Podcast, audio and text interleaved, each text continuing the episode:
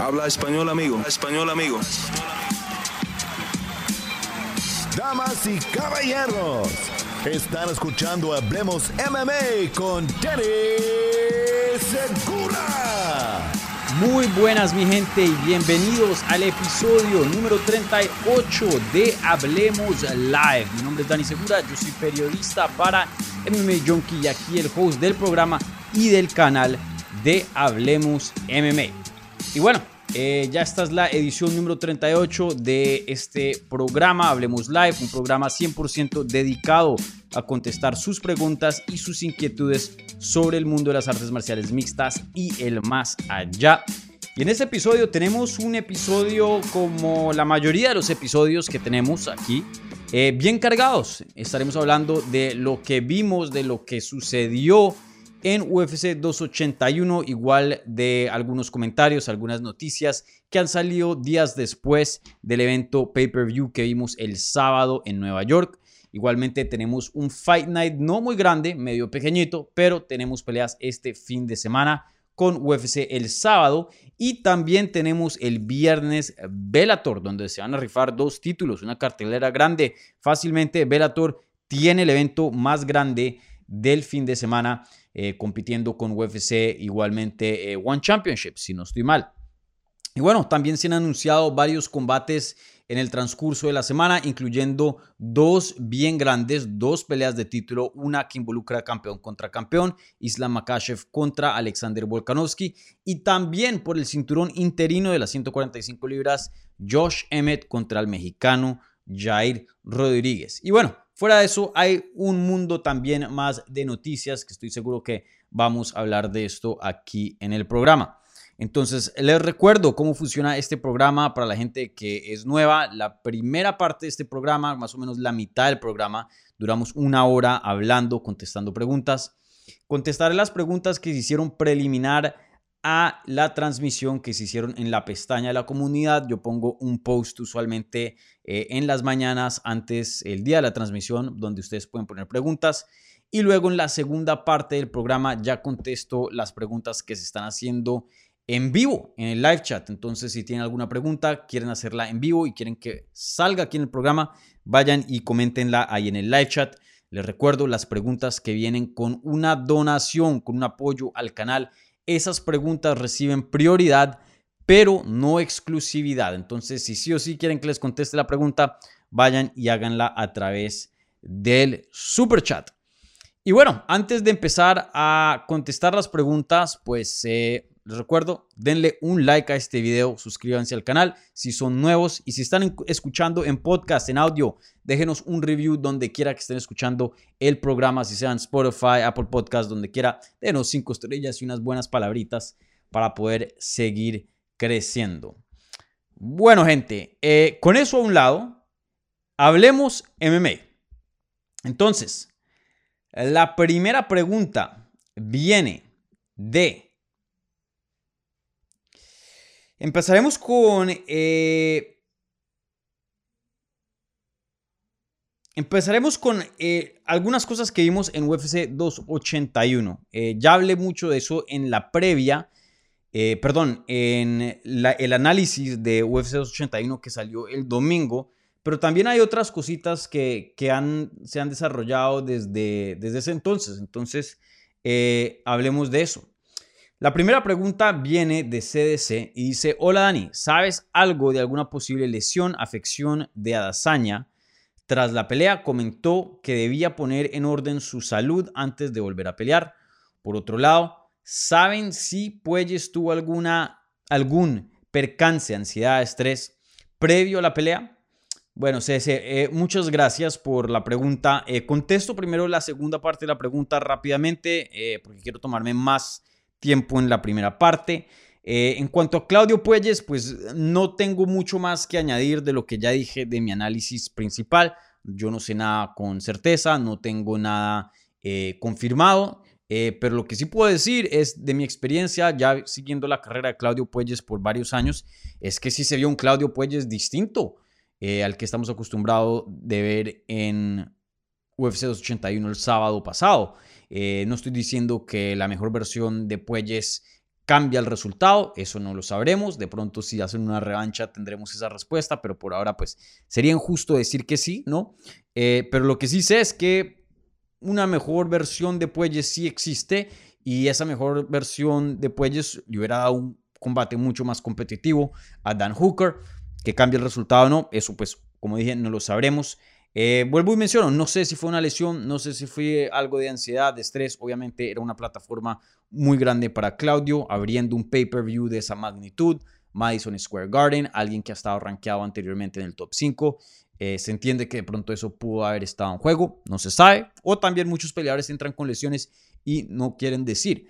Eh, y sobre todo no solo quieren, no, no quieren decir después de la pelea, porque suena como excusas, pero también yo conozco de muchos peleadores y, off record, fuera de record, eh, conozco peleadores que me comentan de sus lesiones, pero no quieren mencionar en ninguna entrevista o públicamente o, relevar eso, em, revelar eso públicamente, debido a que oponentes pueden tomar ventaja en eso a futuro. Así tengas una mala rodilla, una nariz quebrada, mejor dicho, muchas cosas. Entonces, eh, no sé, no sé qué pasó con Puelles para contestarte la pregunta. Eh, me gustaría hablar con él para para ver em, de su perspectiva qué fue lo que sucedió.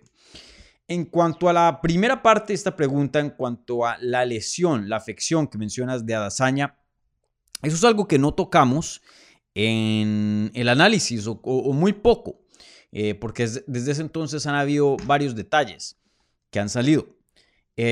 Empecemos por la primera parte o el comienzo de, esto y, por qué llegas a preguntar esto. Eh, Azaña, después de su derrota contra Alex Pereira en la rueda de prensa, hablando con los periodistas, eh, menciona que eh, Chadwick Boseman, el que hizo Black Panther, em, estaba, pues como sabemos, em, tenía cáncer, ¿no? Y no le dijo a nadie. tuvo, pues perdió mucho peso, tuvo hartos efectos secundarios que obviamente trae esa enfermedad. Se veía muy flaco, se veía em, ¿no? Muy, ya, ya se estaba muriendo y mucha gente lo criticaba y se burlaban en las redes que porque miren, miren cómo está, se descuidó, hizo un pocotón de dinero y ya no le importa nada, etcétera. Hubo comentarios muy feos y luego sale la noticia que pues tenía cáncer y falleció. Eh, Azaño usó ese ejemplo para hablar de su salud de él y dijo que, hey, ustedes no saben lo que la gente está pasando, ustedes no saben eh, de las cosas que pasan detrás de las escenas que, no son públicas. Y yo tengo problemas de salud, yo tengo eh, cosas que se me han burlado, que adelante tenía un, pectoral más caído al otro. Eh, Gynocanasia se llama en, inglés, no, sé si en español tendrá el mismo nombre.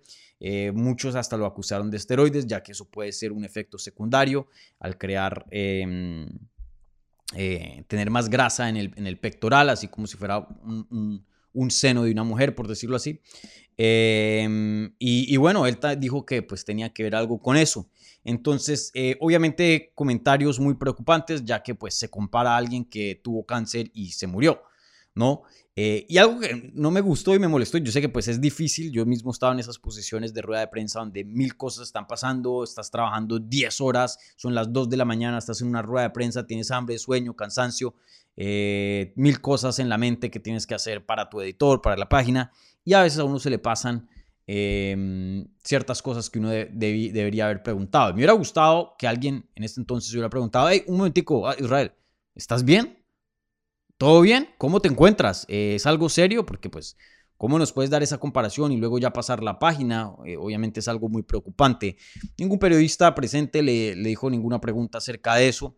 Pero luego el lunes él estuvo en el show The MMA Hour con Ariel Helwani y Ariel Helwani le preguntó acerca de eso y, él confirmó que no es nada grave, no es nada de vida o muerte, eh, no es algo así como cáncer o algo así, pero que sí tiene ciertos problemitas de salud. Igual también le recordó al público que él es uno de los campeones más activos de UFC y obviamente pues eh, las peleas eh, igualmente los campamentos para las peleas achacan mucho y, traen mucho daño al cuerpo. Israel Azaña de pronto es el campeón más activo, o era el campeón más activo dentro de UFC. Hubo una estadística que sacaron en, en la transmisión de inglés que, que dijeron, desde que Israel Azaña se volvió campeón, él cuenta como 20% de las peleas de título que se han hecho en UFC. y pues no hay cinco campeones. Hay siete, bueno, hay siete de hombres y, tres de mujeres. Entonces imagínense, eh, o sea, el, el pie, el, porcentaje no equivale. O sea, eso significa qué tan activo estado Israel Azaña. Entonces, estoy seguro que tiene algunos problemas de salud, pues él confirmó que no son graves. Igualmente creo que mucho de, eh, de, su deseo de tomarse un tiempo off, un descanso del deporte también es de tanta actividad, de tantas peleas, de tantos campamentos y, eso sabemos que te pasa la factura tarde o temprano. No nos podemos olvidar que le pegaron muy, muy duro contra Pereira, casi que lo noquean es bueno dejar descansar la mandíbula, eh, la mente, el cerebro, la cabeza. Em, miren, él tuvo tres defensas como campeón en el 2022. Eso es bastante para un campeón. En el 2021, dos. En el 2020, dos también. En el 2019 peleó tres veces. En el 2018 peleó una, dos, tres, cuatro veces. Mejor dicho, un peleador muy, muy activo. Entonces, eh, bueno, eso es lo último. Esa es toda la información que hoy día eh, está fuera acerca de Israel Adesanya en cuanto a su salud. Estamos hablando de miércoles 16 eh, de noviembre a las 9 de la noche, hora este, hora de Miami, para que salga nueva información el jueves, viernes, no sé. Entonces, si están escuchando esto el sábado o, días después de la transmisión eh, y ha cambiado algo, no, no vayan y me culpen y luego digan, ah, Daniel no sabía esto. No. Eh, les estoy dando la última información acerca de la salud de Israel Adesanya. Entonces, ahí veremos, pero yo estoy de acuerdo. Tómese un tiempito libre Em, sin duda no hay afán de regresar y, intentar recuperar el título. Creo que le ha hecho sí o sí lo suficiente para merecer una revancha inmediata, así sea él el siguiente eh, contrincante o no. Entonces, em, ahí veremos. Bueno, la siguiente pregunta viene eh, de Ricardo Briones. Eh, una muy buena pregunta. Y dice aquí Ricardo, hola Dani. Mierda, y se me olvidó. Bueno, antes de, seguir a la siguiente pregunta, tenemos eh, la pregunta de la transmisión. Gente, ya cada vez, esto es una costumbre, ya cada vez estoy más acostumbrado a, esta nueva tradición que tenemos, pero no 100%, ya se me olvida menos. Eh, me recuerdo ahora más cerca al principio de, la transmisión, no, no a lo último, entonces poco a poco vamos mejorando.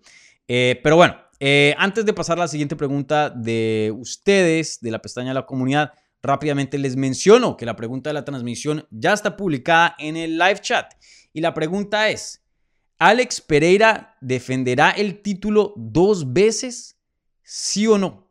Vayan y contesten ahí, pongan su voto en la encuesta y al final de las preguntas, al final de esta transmisión, repasaremos los resultados. Igualmente los analizaremos. Eh, esto es una democracia, mi gente. Ustedes son encargados 100% de este programa, Hablemos Live. Entonces, eh, vayan, vayan y, ejerzan ese, ese derecho que tenemos acá, ¿vale? Bueno, ahora pasando a, ahora sí a la siguiente pregunta de Ricardo Briones, eh, que dice, hola Dani, ¿hasta dónde crees que está la responsabilidad de un campeón de ser, y pone entre comillas, entretenido? Ese deber, otra vez entre comillas, jugó un factor en las derrotas de Esparza y Adazaña. PD, muy buenos gustos con los wrestlers de TNA. Eh, gracias. Eh, vuelvo y digo, yo no soy un fan así muy grande de, la lucha libre. Eh, medio cuando le jalé, era viendo un par de años TNA de pronto.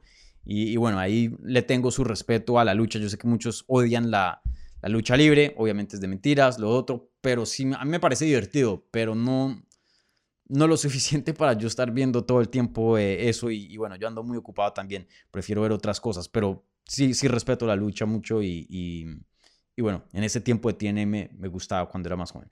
Pero en fin, eh, muy buena pregunta, Ricardo. Mira, no hay ningún deber. El deber de un campeón es defender el cinturón. Y también voy a decir, y esto pueda que sea controversial o no, porque yo sé que para muchos fans em, de pronto lo va a hacer, porque al final del día ustedes pagan por un pay-per-view y, quieren ver entretenimiento, ¿no? Eh, o pagan una suscripción o lo que sea. No hay responsabilidad ni hay deber de ser entretenido para un campeón. Ninguno de los dos. La responsabilidad y el deber es muy simple defender el título y ya. Esa es la única tarea del campeón. Si haces eso, eres un buen campeón. Eres el campeón y por definición el campeón es el mejor. Es el mejor de la división. El que tenga el oro, el cinturón. Entonces, ese es el juego. Esa es la única responsabilidad. Si no defiendes tu título, si no defiendes tu campeonato, no estás haciendo el papel de un campeón y sí, no, estás eh, haciendo tu deber como campeón. Ahora, que ser entretenido trae sus, sus, beneficios, sí, claro.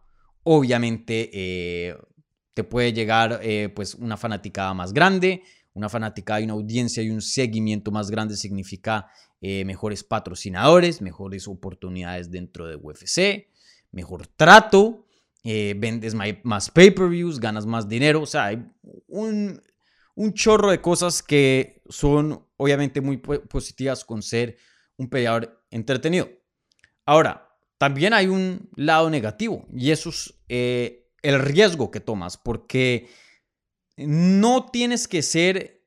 Eh, ser entre, el entretenimiento no equivale al riesgo, pero es un sinónimo, es, es casi que lo mismo. O sea, para entretener sí tienes que tomar muchos riesgos, ¿no? Porque entretenimiento significa finalizaciones, significa sangre, significa pelea de la noche, significa eh, acción. Y todo eso, pues, usualmente eh, expone a los peleadores a, que tomen riesgos. Miren a un Charles Oliveira, probablemente uno de los campeones más queridos que ha existido en la historia de este deporte. Em, yo no conozco a ningún hater de Charles Oliveira. Puede que existan, pero que yo los conozca, que los he visto en las redes, no los he visto. ¿Y por qué?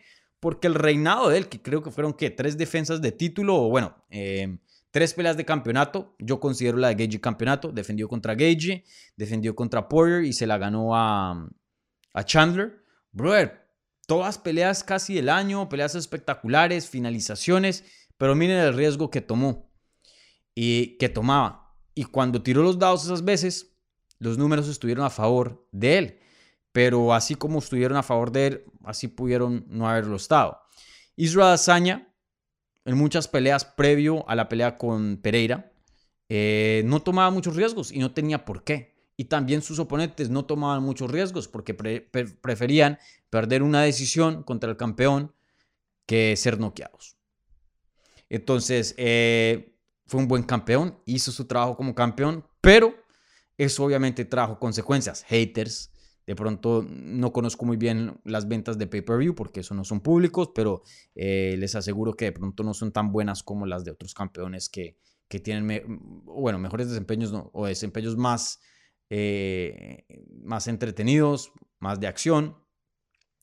Eh, entonces es un balance, es un balance que creo que em, los peleadores deben de, de tener. Em, en mi opinión, yo no me baso tanto en el entretenimiento.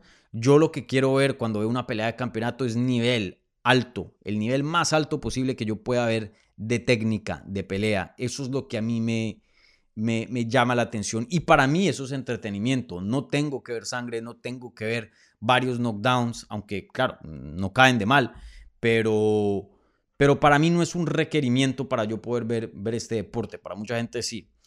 Entonces, em, sí, eso es una línea que cada persona va a tener que manejar un balance eh, y ver qué tanto quieren arriesgar por construir legado, por construir su marca, por construir su estatus, dinero, etc. Y a la misma vez cumplir con el resto que es defender el cinturón. En cuanto a mm, la otra parte de esta pregunta que dice es un factor en las derrotas de Esparza y Adazaña, no creo, Esparza no creo que peleó de una manera em, irresponsable simplemente por ser, eh, tener acción y darle entretenimiento a los fans. Ya creo que literalmente hizo lo mejor que pudo haber hecho eh, en cuanto a sus facultades, pero simplemente no le dio para ganarle a, a Jean Weili. En cuanto a Dazaña, yo creo lo mismo. Dazaña eh, puede ser un peleador muy, muy entretenido, pero si tiene el oponente adecuado. En este caso lo tuvo y por eso vimos una pelea muy, muy emocionante con Alex Pereira. Pero si le pones a alguien que no marcha así adelante como Pereira, que no tiene eh, eh, poder y, bombas en esas manos, eh, creo que hubiéramos visto una pelea como la de Cannonier o muchas otras, la de Romero. Em, Pereira lo obligó a pelear así. Entonces, por eso fue lo que vimos de, de Adazaña. No creo que Adazaña peleó irresponsable o, tomó más riesgos porque le hizo caso a las críticas. No creo que Adazaña hizo lo mejor que pudo haber hecho y simplemente, como el caso de Carla Esparza, no fue lo suficiente. O por lo menos fue lo suficiente por cuatro asaltos, no en el quinto. Entonces, eh, pues sí. Pero muy, muy buena pregunta, eh, Ricardo.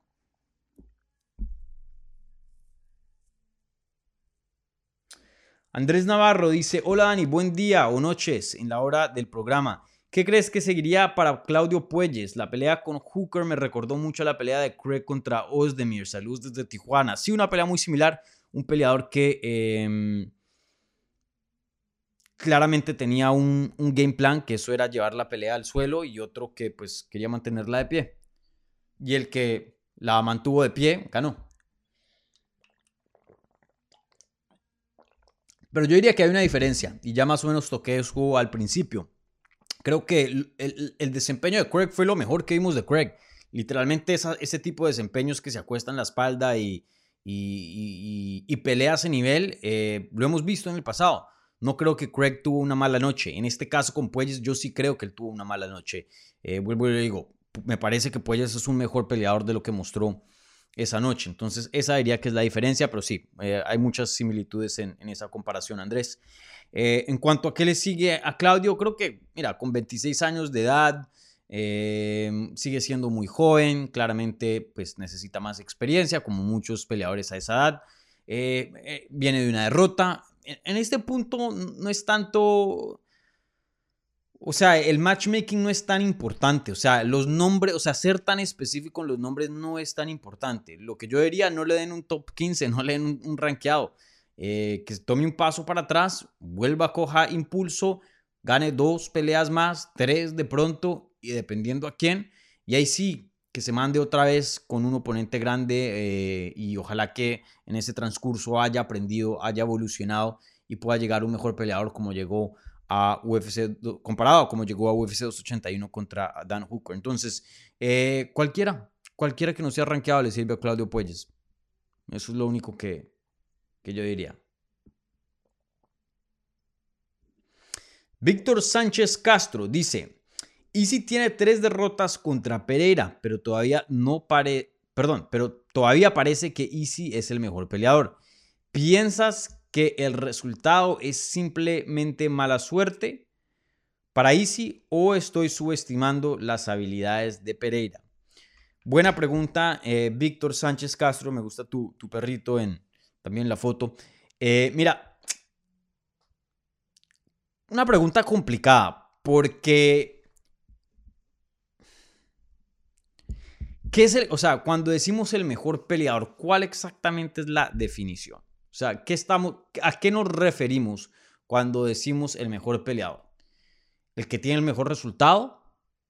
¿O literalmente estamos hablando quién es el que tiene la técnica más alta? Claro, hay una... Hay, hay, hay, hay, una conexión entre técnica alta y ser el mejor peleador, pero no siempre. También hay otros factores que acompañan a, a un peleador llegar a ser el, mejor, ¿no? Como atletismo, como durabilidad, como mentalidad, como suerte también, eh, nutrición, mejor dicho, equipo. Hay muchas cosas, muchos factores que, que atribuyen a eso. Yo creo que en cuanto a habilidades, Adazaña sí es un mejor peleador que Pereira.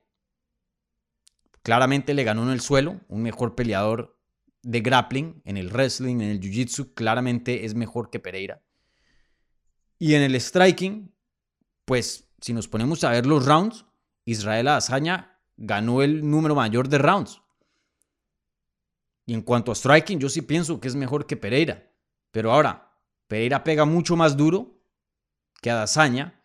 Pereira parece tener una mejor quijada que Adazaña tiene más tamaño que Adazaña Y, y me atrevería a decir que es un peleador más ofensivo que Adazaña.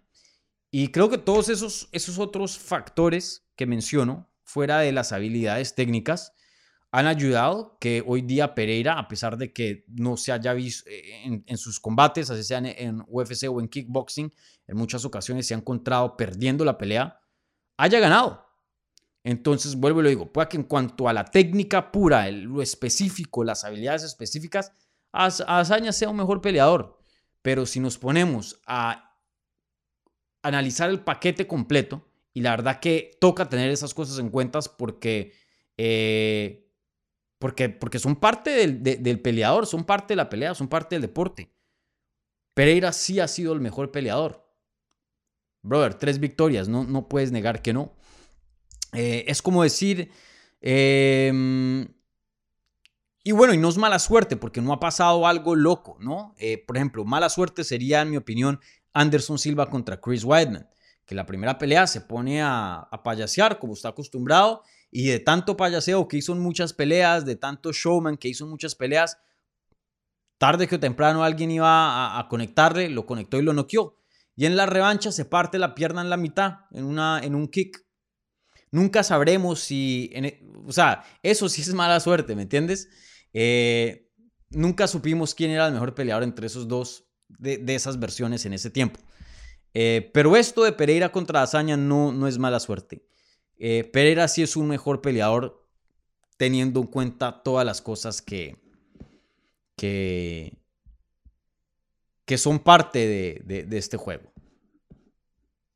Entonces, si piensas así, o sea, así como te lo, te lo, dije, Víctor, así es como lo deberías de ver. En cuanto a pura técnica, sí, Azaña puede que sea superior, pero el mejor peleador en cuanto a la definición total eh, tiene que ser Pereira. 3 y 0, brother. Nadie le puede negar eso. Eh, y si piensas que no lo es, sí, lo estás subestimando.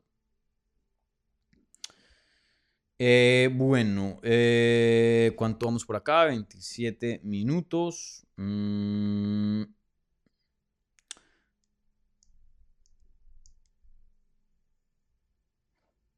Mm, ok.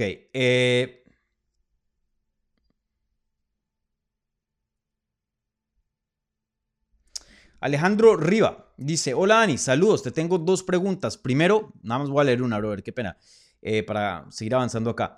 Eh, voy a leer la, primera. Eh, te tengo, bueno, primero, ¿crees que Pereira pueda retener el título frente a Grappling del Elite? o sea, el Elite sería, mm, en ese entonces, Robert Whittaker, sería... bueno, Derek Bronson, ¿cómo se llama el italiano? Marvin Vettori, ¿Quién más está ahí de grapplers? Creo que eso es todo en cuanto a la élite. Bueno, eh, bueno, Canonier no, no, es un grappler. Em, ¿Me falta alguien? No, eso es todo. Bueno, Jack Hermanson de pronto lo puedes incluir, está en el top 10. No, la verdad no. De lo que veo hoy día de, Alex Pereira, no. Creo que eh, ha tenido las peleas perfectas para lucirse bien. Peleas que se desempeñan de pie, donde él es obviamente eh, superior y ese es su, su, salsa, como diríamos en Colombia. Eh, pero creo que en una pelea con Robert Whittaker o Marvin Vettori yo favorezco a esos dos peleadores. Eh, simplemente porque, mira, si Israel Azaña te pudo derribar y controlar en el suelo, fácilmente Robert Whittaker lo puede hacer, fácilmente Marvin, especialmente Marvin Vettori lo puede hacer. Entonces, em, va a ser complicado, va a ser complicado. Lo bueno de Pereira es que tiene un buen tamaño, es grande, es fuerte, es pesado. Sabemos que eso en el grappling, o por lo menos en la defensa de grappling, en la defensa de takedowns, eh, es algo positivo, ya que para que no tengas la mejor defensa de takedown, pero si haces un sprawl y, le pones todo el peso a un peleador más pequeño, pues obviamente se le dificulta a esa persona conseguir el derribe. Y dos, que está entrenando con nada más y nada menos que Gloria Teixeira, que eh, es una cinta negra de verdad en Jiu-Jitsu y uno de los mejores peleadores que ha existido en las artes marciales mixtas en cuanto al control, en cuanto al grappling eh, por encima, en cuanto al top control, el control por encima. Eh, el primero yo diría que es Habib. Segundo, de pronto Islam, pero Glover está en el top 5. O sea, Glover tiene unos takedowns fenomenales y un control y un jiu-jitsu fenomenal también.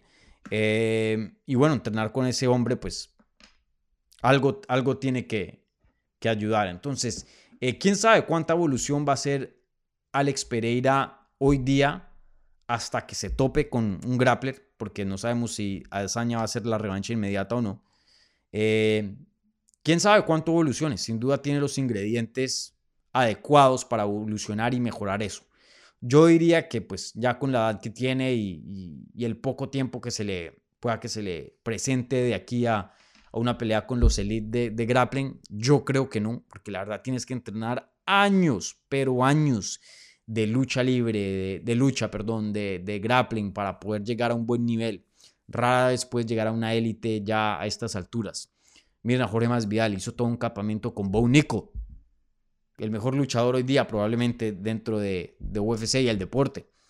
Y, miren cómo le fue contra,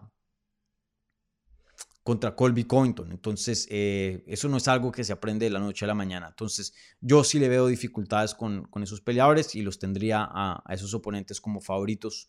Eh, yo no sé cuánto le dure el reinado a, a Pereira. No creo que muy largo.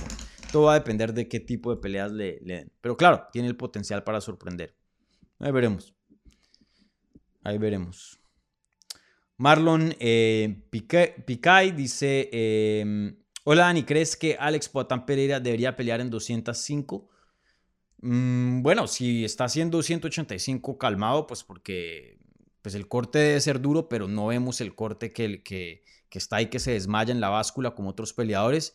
Y en cuanto a su desempeño, lo vimos casi pelear los 25 minutos y se lució muy bien. De hecho, tenía harto poder en las manos eh, bien tarde en la pelea, en el, cuarto asalto. No se vio que eh, lo afectó el corte. Entonces, no, que se quede en 185 libras mientras su salud esté entera, mientras pueda dar el peso y mientras pueda dar el peso y no le afecte el desempeño. Eh, eso es una ventaja enorme. Ahora, de pronto si llega a defender el título varias veces y y quiere subirse una categoría de más para volverse doble campeón, sí me gustaría ver eso. Imagínense una pelea entre Alex Pereira y Jiri Prochaska. Ah, fenomenal. Eh, sí, sería, pero excelente. Entonces, eh, sí, en algún punto me gustaría verlo por el tipo de peleas que hay en 205 libras, pero por ahora no, que se queden en 185 libras. Es el campeón, ¿no?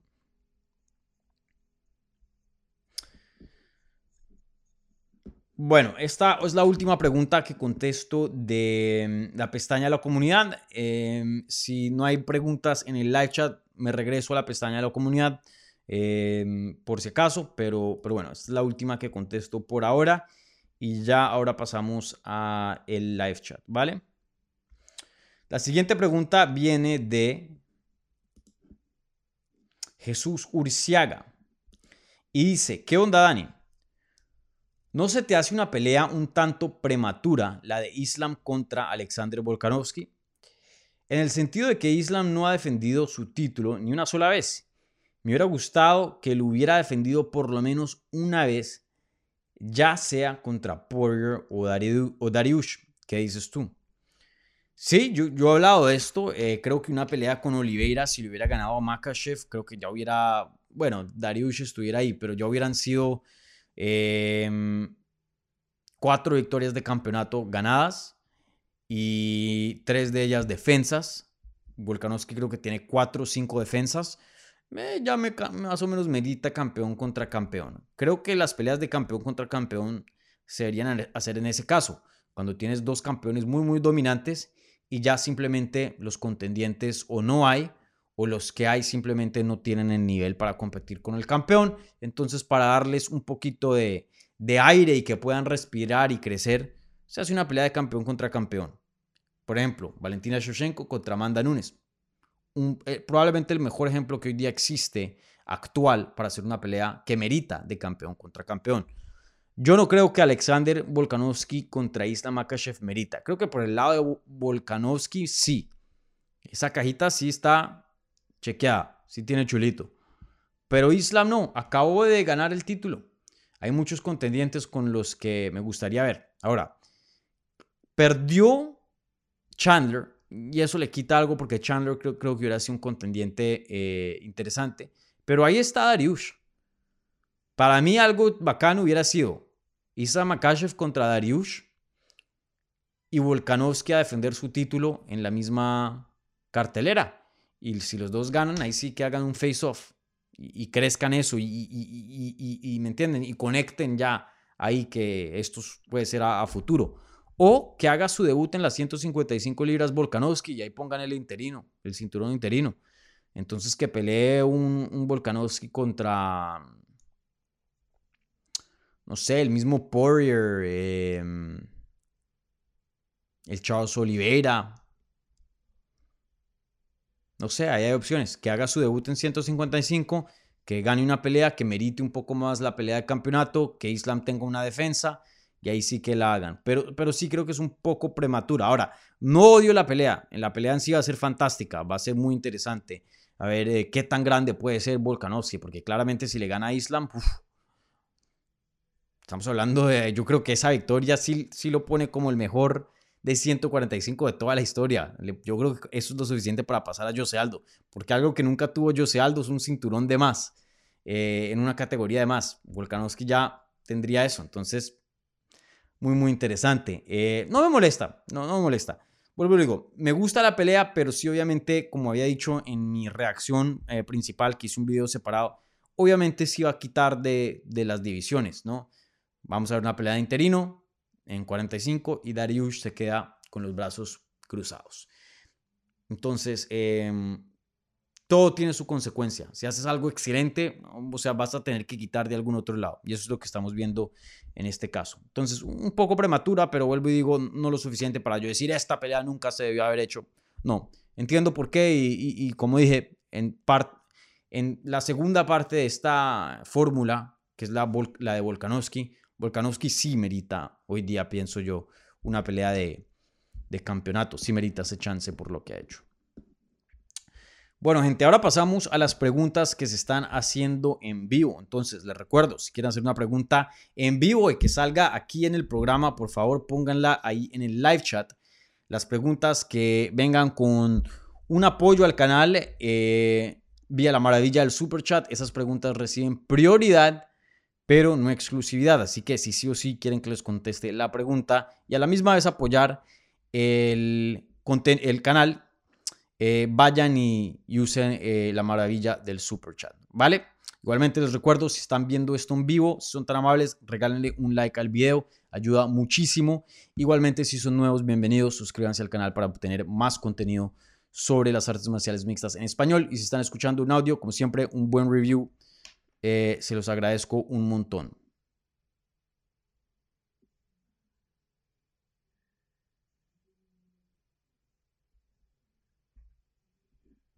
Bueno, tenemos una pregunta de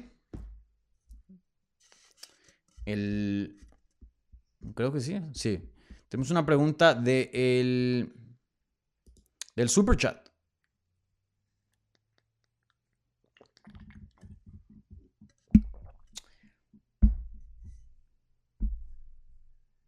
Y esta viene de Marco.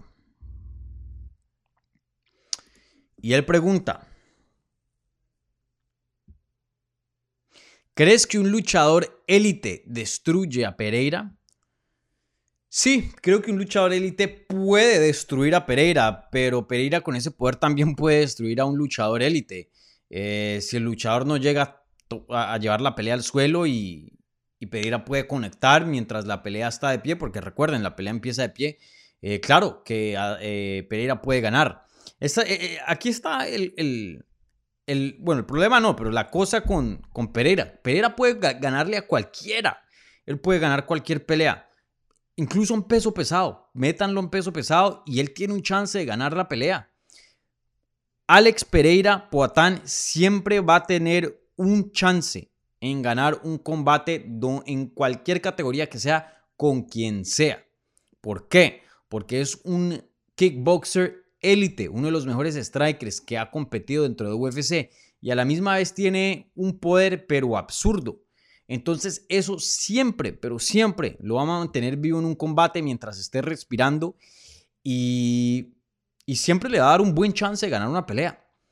Ahora, el peor matchup que le pueden dar a Poatán sí es un grappler, porque vimos claramente uno de los mejores strikers de todo el deporte intercambiar con él y aunque le ganó varios rounds, de todas maneras lo finalizaron. Eh, aquí nadie le va a poder competir con el striking a Poatán. Nadie, nadie, nadie. Olvídense, dentro de UFC no existe el hombre. El único va a ser a Hazaña. Y mientras la pelea esté de pie, Hazaña siempre va a tener el chance de ser noqueado, el riesgo de ser noqueado. El mejor peleador para derrotar a Poatán es un luchador. Eh, Whitaker pienso que es un macho, pero terrible para Poatán. Igualmente Marvin Vettori.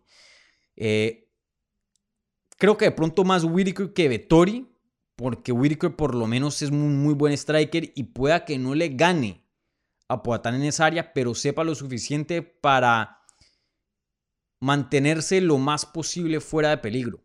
Vettori no tiene exactamente el movimiento que tiene Whitaker y creo que va a estar más expuesto a ser noqueado. Ahora, sí creo que hay una balanza, se podría hacer un argumento del otro lado porque Vettori es mucho más fuerte y mucho más grande que Whitaker y eso obviamente ayuda bastante en la lucha.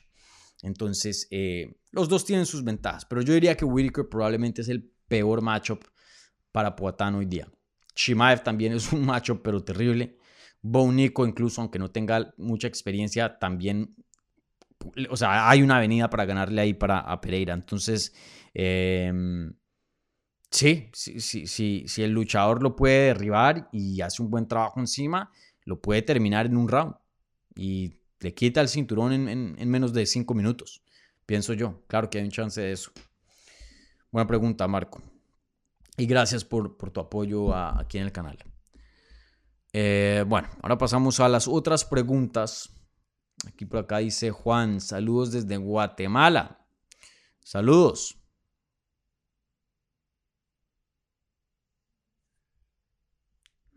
Bueno, aquí viene otro del super chat. Regresamos al super chat. Recuerden, reciben prioridad aquí. Esta gente, eh, no exclusividad, pero sí prioridad. Jesús Urciaga Dice, Dani, pregunta divertida. Si fueras peleador, ¿en qué categoría pelearías? Saludos como siempre. Eh, probablemente 125 libras o 135. Una de las dos. Em, pero yo soy más o menos del tamaño de Brandon Moreno. Yo he entrevistado a Brandon Moreno en persona, somos más o menos de la misma talla. Eso sí, yo soy más grande que Demetrius Johnson, por bastante. Eh, yo creo que sí puedo llegar a 125. Me costaría, pero creo que sí puedo llegar. Y bueno, y si yo, yo, últimamente no estoy entrenando mucho. Si llego a entrenar y subir de masa muscular, de pronto me quedo en, me quedaría en 135. Eh, yo soy más o menos de la talla de Uriah Faber. Uriah obviamente es un poquito más, más acuerpado que yo, pero somos más o menos del mismo tamaño. Probablemente pesamos casi que lo mismo. Eh, entre esas dos categorías, diría yo.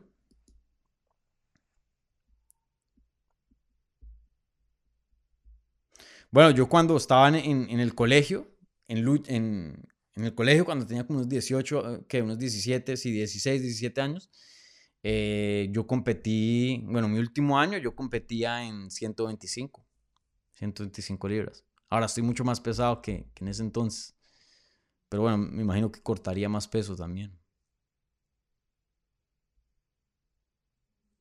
Gracias. Em, gracias, crack, por tu apoyo.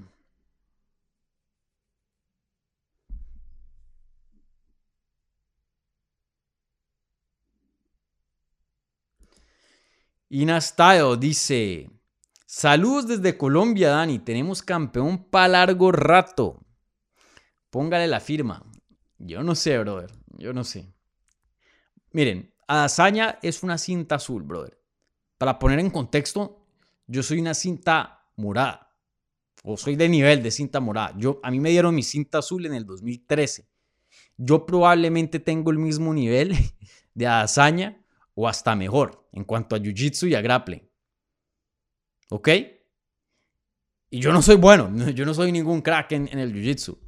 Y Adazaña pudo hacerle takedown a Pereira y controlarlo por largos lapsos en el combate. ¿Qué carajo crees que le van a hacer un Bow Nickel a Pereira? Que no solo compitió en la Universidad Lucha, yo no tengo nivel de competir en la Universidad Lucha. Ser un promedio en, universitario en de, los, de las universidades más grandes de este país, tienes que ser una, una bestia, un animal. Y encima de eso, All American, o sea, quedar entre los mejores tres, una bestia.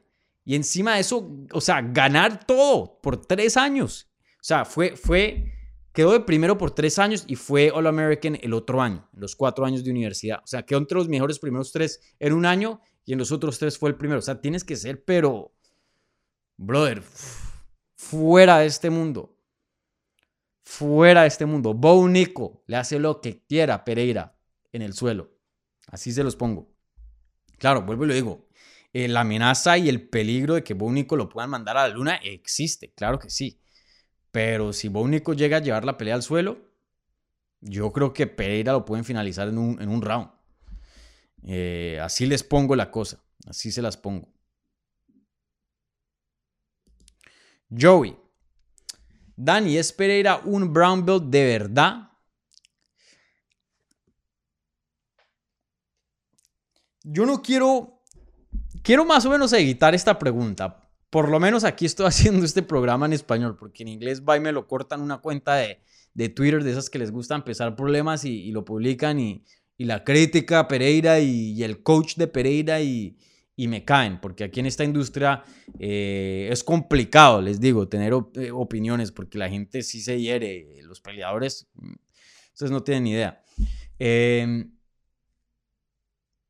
entonces voy a intentar, pero bueno, mi deber es con ustedes, ser honestos.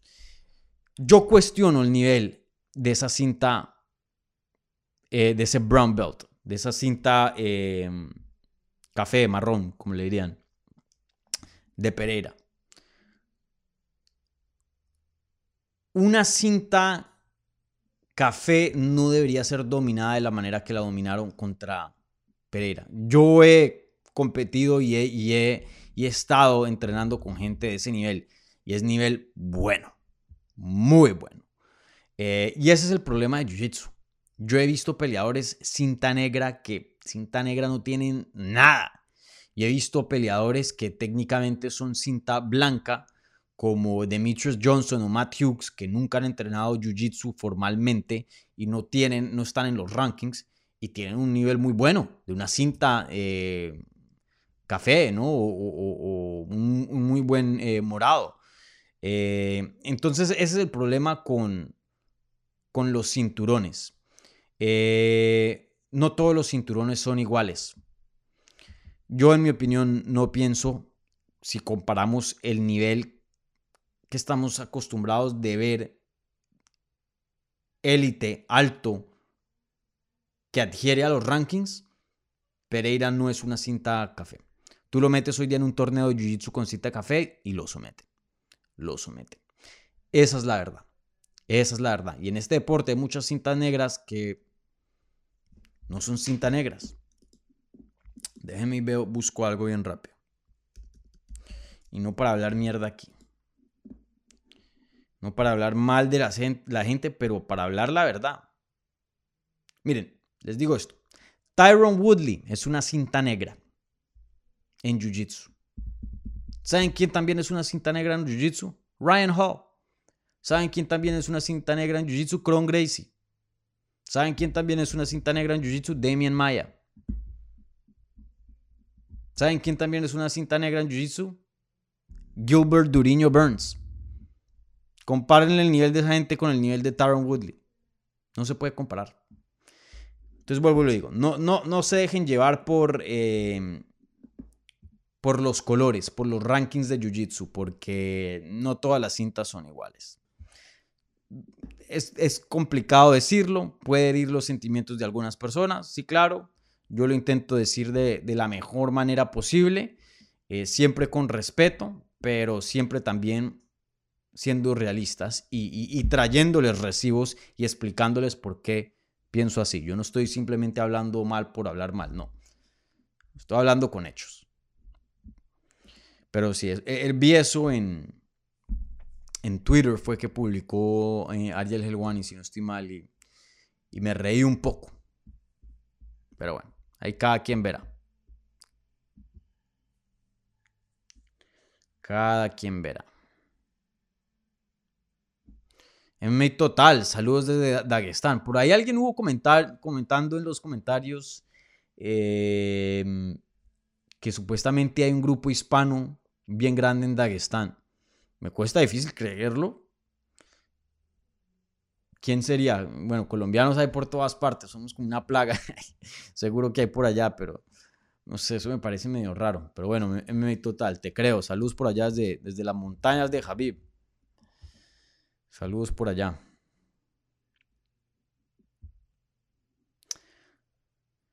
Joel Duca, saludos desde Costa Rica, Dani. Excelente como siempre. Un abrazo, saludos. bueno, nunca he ido a Costa Rica, pero estoy que me muero por ir a Costa Rica. Irme a surfear, aprender a surfear por allá y estar en la playa.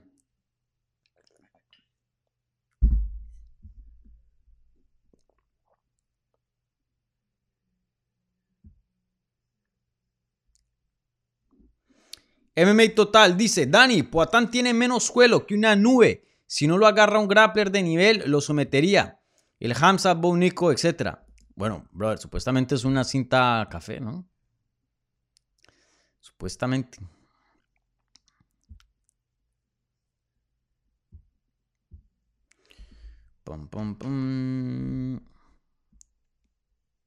Alejandro Bre, Dani, ¿sabes algo si a Dazaña se le lesionó la pierna? Eh, no, creo que no, fue algo del momento. Em, cuando él hizo la entrevista con Ariel Helwani, él no estuvo en silla de ruedas ni en muletas, llegó al estudio normalito. Seguro le duele algo, pues como a todo el mundo, y debe estar amoratada, pero así una lesión grave eh, fuera de, de, los moraditos y de los dolores normales de un combate, no. Adesanya está bien.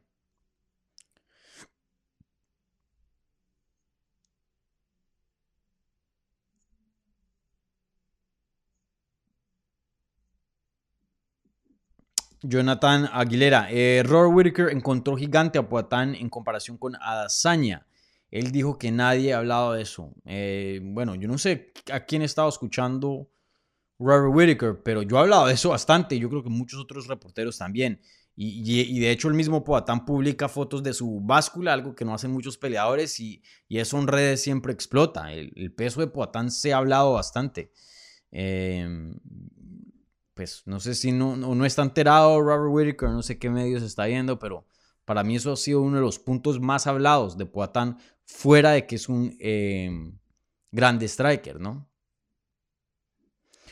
Hugo Changoya, miren este crack.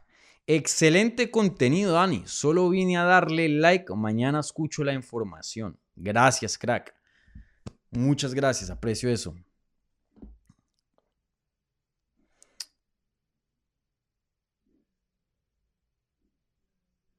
Bueno, aquí más gente hablando de la cinta café de del Pereira. Aquí Carla Miranda dice saludos desde Bogotá, mi tierrita, que la extraño mucho. Voy a ver si voy este año, en diciembre. Diego Cortés, saludos Dani, tremendo contenido. Em, tremendo contenido. ¿Qué piensas? ¿De qué? Pienso de qué pienso. Pienso muchas cosas, brother. Eh, aquí viene una pregunta del super chat. Como siempre, recién prioridad, pero no exclusividad. Viene de Joey. Y dice: Islam será campeón hasta que él ya no quiera más. Hmm. Islam será campeón hasta que él ya no quiera más. Yo creo que él tiene un muy buen chance para ser bien dominante. Yo creo que sí. Pero también le veo amenazas en esa categoría. Sé que le ganó a Charles Oliveira, pero por favor no, mm, no cancelen, no, no descarten, no eliminen a Charles Oliveira como una amenaza para Islam Makashev. Creo que tuvo una mala noche Charles Oliveira. Creo que ya sabiendo qué tan bueno es Islam Makashev de pie y esos ajustes que hizo, él de pronto puede ajustar su game plan mejor. Recuerden, Islam Makhachev estuvo entrenando en, esas, en esos lares cerca a mm, Abu Dhabi, si no estoy mal, estuvo entrenando en, en Dubai. Eh, Charles Oliveira estuvo entrenando en Brasil, brother. El, viaje, el pelear en territorio enemigo, eso afecta. Quién sabe a futuro si, llegue a ganar un par de peleas más, pueda que le sea una amenaza a, a Islam. Yo todavía tengo fe en Charles Oliveira. Así que no, no, le, no lo eliminen por ahora. Y brother, Benio Dariush es un peleador fenomenal, es un buen striker con un buen, buen poder en las manos, un jiu-jitsu, pero de un nivel bien, bien alto. Creo que Islam Makachev es mejor grappler que Benio, pero Benio es una cinta negra, cinta negra, ese sí que es cinta negra. Eh, él pueda que, que tenga un chance contra Islam, yo diría. Obviamente tendría Islam como favorito y por bastante, pero pero no es una pelea que, que 100% gana Islam Makashev. No, ahí hay peligro, ahí hay peligro con, con Dariush. Y bueno, se vienen matones. Eh, Gamrot creo que tiene un futuro fenomenal, a pesar de que perdió con Dariush. Sarukian, a pesar de que perdió con eh, Gamrot, también pienso que tiene un futuro fenomenal. Y de hecho, Sarukian le dio una pelea muy, pero muy competitiva a Islam Makashev. Los invito, eso debe estar en Fight Pass, si están aquí en Estados Unidos eh, no sé si en otras partes de, del mundo, si en Latinoamérica o en España tengan Fight Pass o, cómo hacen para ver esa pelea. Hasta de pronto están en, YouTube. Em, pero vayan y busquen la pelea de Islam Makachev contra, eh, contra Sarukian. Ese fue el debut de Sarukian, ya que eh, Islam Makachev estaba supuesto a pelear contra. ¿Contra quién fue?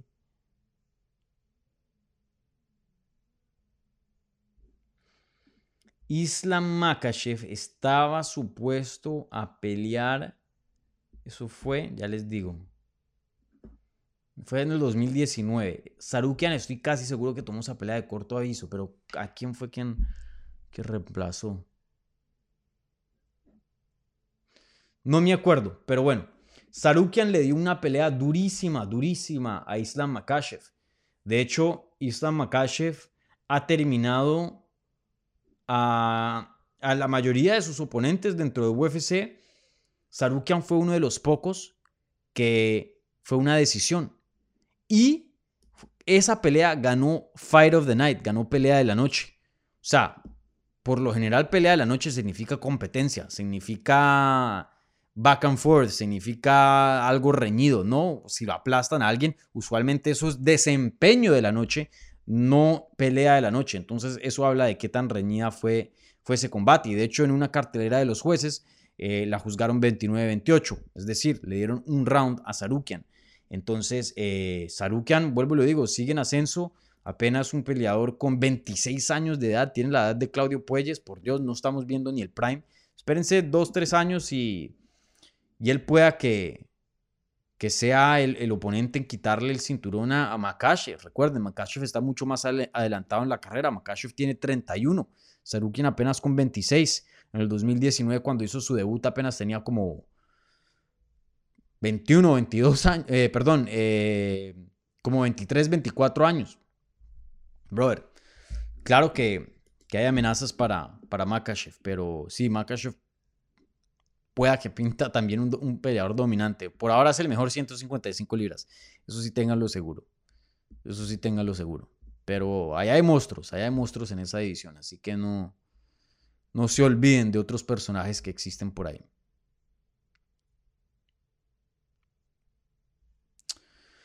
Bueno, ¿qué otras preguntas? Bueno, llevamos 58, 58 minutos. Entonces les contesto una más y me voy de acá.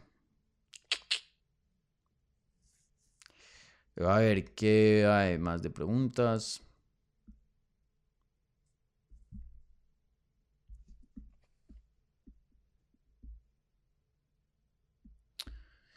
Em, ¿Qué otras preguntas hay por acá?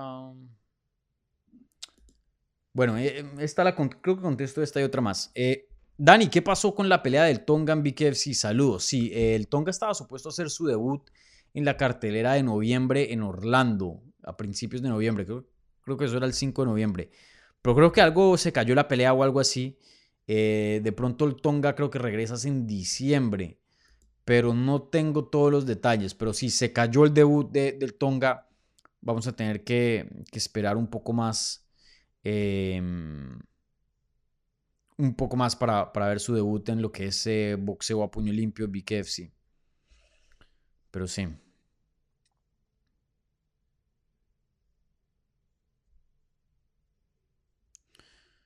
Mm, mm, mm, Por acá salió uno de esos eh, scammers, uno de esos robots de Adult Dating Site. Dicen looking for some hot mamacitas. los robots de hoy día. Déjame le hago van a ese. ¿Desde acá puedo hacerle van o no? Así ah, sí puedo. Van. Eso es lo más de cansón, ver ese. Todo ese spam. Bueno, ¿qué otra pregunta? Ya he visto una y se me pasó. Em, mierda. Hola, Dani Segura, dice Dante Nogués. Hola.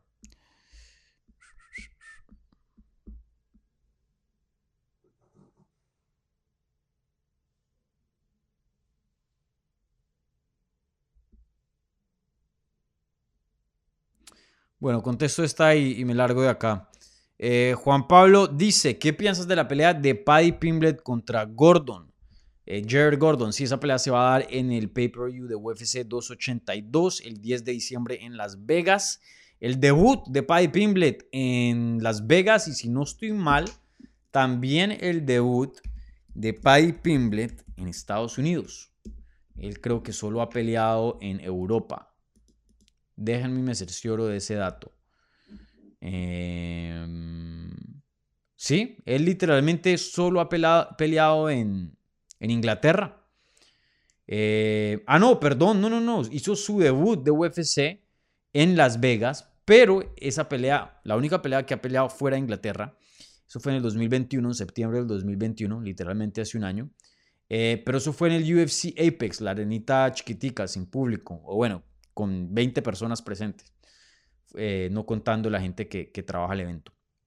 Entonces, este va a ser su debut de arena, porque va a ser en el T-Mobile Arena, va a ser su debut con un público grande. Entonces, eh, sabemos que es una figura obviamente súper popular en Europa y obviamente específicamente hablando en, en Liverpool y en Inglaterra, pero veremos qué tanto de eso se traslada a Estados Unidos. A veces pasa que vemos estrellas como Anthony Joshua, puede llenar el Wembley Stadium en Inglaterra, se va a Estados Unidos y no hace ni mu. Entonces, eh, yo tengo el presentimiento que algo se le va a opacar en cuanto a su estrella, en cuanto a su fama, pero no mucho. Paddy Pimblade creo que en Estados Unidos ha pegado bastante, pero veremos cuando, cuando se llegue el 10 de diciembre. En cuanto al oponente, Jared Gordon es alguien que yo veo con frecuencia, ya que él vive por acá cerca eh, y entrena en Sanford MMA. Es un buen veterano, tiene mucha, mucha experiencia ha peleado con un alto nivel dentro de UFC. Eh, ya tiene 34 años de edad, pero sigue estando en una buena forma. No es que sea así una leyenda viejita. Creo que Jared sigue, sigue siendo un buen peleador. Pero creo que ha llegado hasta cierto nivel. Creo que ya más o menos entendemos qué tan lejos o, o, sí, más o menos en qué nivel se encuentra él como peleador. Las oportunidades que él ha tenido para dar un paso de más y, y, volverse contendiente no las ha ganado. Eh, contra Carlos Diego Ferreira perdió vía knockout técnico, contra Charles Oliveira perdió contra KO, Joaquín Silva KO, Grant Dawson que hace poco dominó a Marco Madsen y, pinta para ser un gran, gran prospecto, eh, perdió, pero le ha ganado a otros peleadores con buen nivel, de pronto no de, ese calibre, pero a Leonardo Santos que es bueno, Joe Zaleski es bueno, Dani Chávez es bueno, eh, Díaz, un peleador muy bueno. Bill Alju, un peleador bueno también. El Jared Gordon es un peleador muy versátil, un buen grappler, eh, sabe un poquito de todo. Eh, va a ser un buen test para Paddy Pimblet. Obviamente tengo a Paddy Pimblet como favorito, pienso que va a ganar el combate, pero esta no es una pelea fácil, creo que eh, es, no es la más difícil, no es una pelea complicadísima, no, no lo es, pero que es una pelea donde Paddy Pimblet va a, ser, va a tener que esforzarse, va a tener que ser inteligente, va a tener que mostrar lo mejor de él para ganarla. Sí, sí pienso eso. Eh, un buen test. Aquí los matchmakers hicieron un buen trabajo en, en no mandar a, a, Pimblet a los Leones, pero tampoco darle una pelea que no significa nada. Creo que esta pelea sí nos va, sí, sí va a probar y, y, va a poner aquí a, a prueba al, al Paddy Pimblet. Veremos, veremos. Bueno, gente, eh, con eso termino aquí el programa número 38 de Hablemos live. la próxima semana será 39 y ya después de eso, comenzando ya diciembre, si no estoy mal, en dos miércoles, no este miércoles, sino el siguiente, ya sería el número 40. Voy a ver qué invitado traigo por aquí. Aquí tengo un par de ideas, eh, pero esperemos que, que sean obviamente ya el 40, como estamos acostumbrados. Intento cada décimo episodio eh, celebrarlo un poquito y traer aquí un invitado. Pero bueno, eh, bueno, con eso terminamos un par de anuncios. Em, como siempre, síganme en todas las redes. Em, Twitter, Instagram y Facebook en arroba Dani Segura TV y eso es D-A-N-N-Y Segura TV. Eh, ahí tuiteo en español, entonces em, síganme para mantenerse al tanto. Hay muchas cosas que yo no hago videos, simplemente mando información en tweet. De pronto no merita todo un video, pero sí lo suficiente para mandar ahí algo un poco más pequeño, más corto y, bueno, ahí está. Entonces, si no me siguen, se están perdiendo de mucho. Igualmente, se están perdiendo de bastante si no están siguiendo Hablemos MMA en las redes, esas mismas plataformas, Twitter, Instagram y Facebook. Estamos siendo mucho más activos que en el pasado. Entonces, eh, uy, jue madre. La encuesta, la encuesta, papá. Gracias, Milton. Eh, casi, casi, casi, casi, pero no. Uf. Muy buena, muy buena esa, Milton.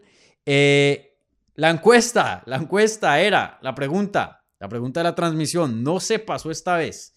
Llegamos cerca, pero no. Yo, e, esa fue como Pereira en el primer round que Israel, pum, le mete un derechazo. Así estuve, así estuve. Y luego vino Milton, que en este caso fue Mark Goddard del referijo, no, un momentico. Excelente, Milton, tremenda salvada. Eh, la pregunta de la transmisión era, o es, Perdón. Eh, ¿Dónde sale ahora? Sí. Alex Pereira defenderá el título dos veces, sí o no. Hubo 173 votos. El 54% dijo que sí. El 45% dijo que no. No me pregunten a dónde se fue ese otro 1%. Hmm, muy interesante porque, y estos no los pueden ver ustedes, pero al principio de la encuesta no estaba para nada parejo. Mucha gente decía que sí, que sí iba a defender el título dos veces. Creo que estaba como un 60 y pico de por ciento. Me sorprendía mucho. Ya este creo que es un poco más real. Pero sí, muy interesante que están pensando así, sin duda, eh, muy parejo y muy dividido. Em, gente, yo, yo pienso que no. Yo pienso que no. Yo pienso que no. Creo que una vez sí. Si es una revancha inmediata con Israel Azaña, tiene un gran chance de ganarlo, así como también tiene un chance de perderlo. Pero si le llega a ganar a Israel Azaña una vez más, ya serían cuatro victorias en total en deportes de combate, dos en MMA, dos en kickboxing, no veo cómo le puedan dar otra pelea a, a Y el siguiente contendiente sí o sí va a tener que ser un grappler. Porque o va a ser Robert Whittaker o va a ser eh, Vettori o quién sabe, un Shimaev si sube.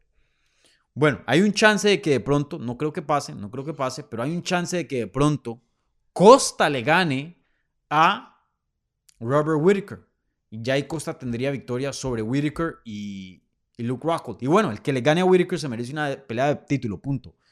No importa la de Rockhold. Eh, esa sí es muy ganable para Pereira. Puede que haya un chance que defienda dos veces.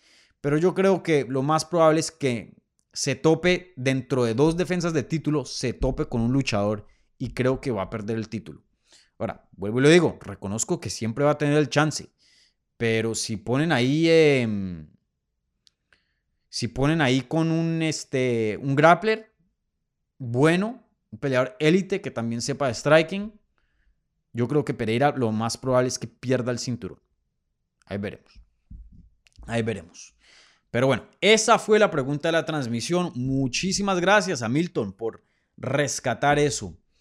Eh, y bueno, cada vez se vuelve más costumbre, ¿no? Poco a poco, ese es mi lema. Bueno, gente, con eso termino transmisión. Les recuerdo, síganme a mí y al canal en todas las redes sociales, Twitter, Instagram y Facebook, arroba Dani Segura TV, arroba Hablemos May para mantenerse al tanto de todo lo que estamos haciendo. Igualmente muchas cosas que no se hacen en YouTube, que pasan en las plataformas. Vayan, síganos, fórmense parte de la comunidad, que estamos creando una comunidad bien bacana de fanáticos eh, con harto conocimiento, bien respetuosos, con harta pasión. Los veo en los comentarios hablando de eso, eh, hablando entre ustedes. Eh, me, me trae mucha felicidad ver eso. Entonces vayan y síganme a mí y al programa en todas las redes sociales. Les recuerdo, si están viendo esto en vivo o en repetición, denle un like al video. Igualmente, si son nuevos y les gustó el programa, suscríbanse para más contenido sobre las artes marciales mixtas en español. Y si están escuchando en esto en audio, en cualquier plataforma que podcast donde esté, vayan y dejen un buen review. Y, bueno, ahí como ven abajito, estamos en todas estas plataformas, literalmente todas. Entonces vayan y suscríbanse para obtener este mismo contenido en audio un poco más eh, portátil. Eh, les tenía un anuncio y se me pasó. ¿Qué era? ¿Qué era? Bueno, ya ni me acuerdo. Estoy trabajando en varias entrevistas esta semana. No les voy a decir nombres. Me gusta nada más decir nombres cuando ya tengo algo concreto. Eh, desafortunadamente la de Silvano Juárez se, se, cayó, pero de pronto a futuro la podemos tener por aquí en el canal de vuelta. ¿Vale? Bueno, gente, un abrazo gigante. Eh, disfruten su noche, su, día, cualquier eh, hora que estén escuchando este programa. Muchas gracias por su apoyo y nos vemos la próxima semana. Chao.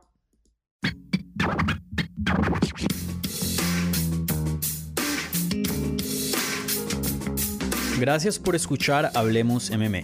Si les gustó el show, los invitamos a que se suscriban en su plataforma favorita de podcast para recibir episodios semanales. También déjanos tu review o cualquier comentario. Pueden seguir Hablemos MMA en Twitter, Instagram y Facebook en arroba Hablemos MMA. Y me pueden seguir a mí en arroba Dani Segura TV. Hablamos la próxima semana.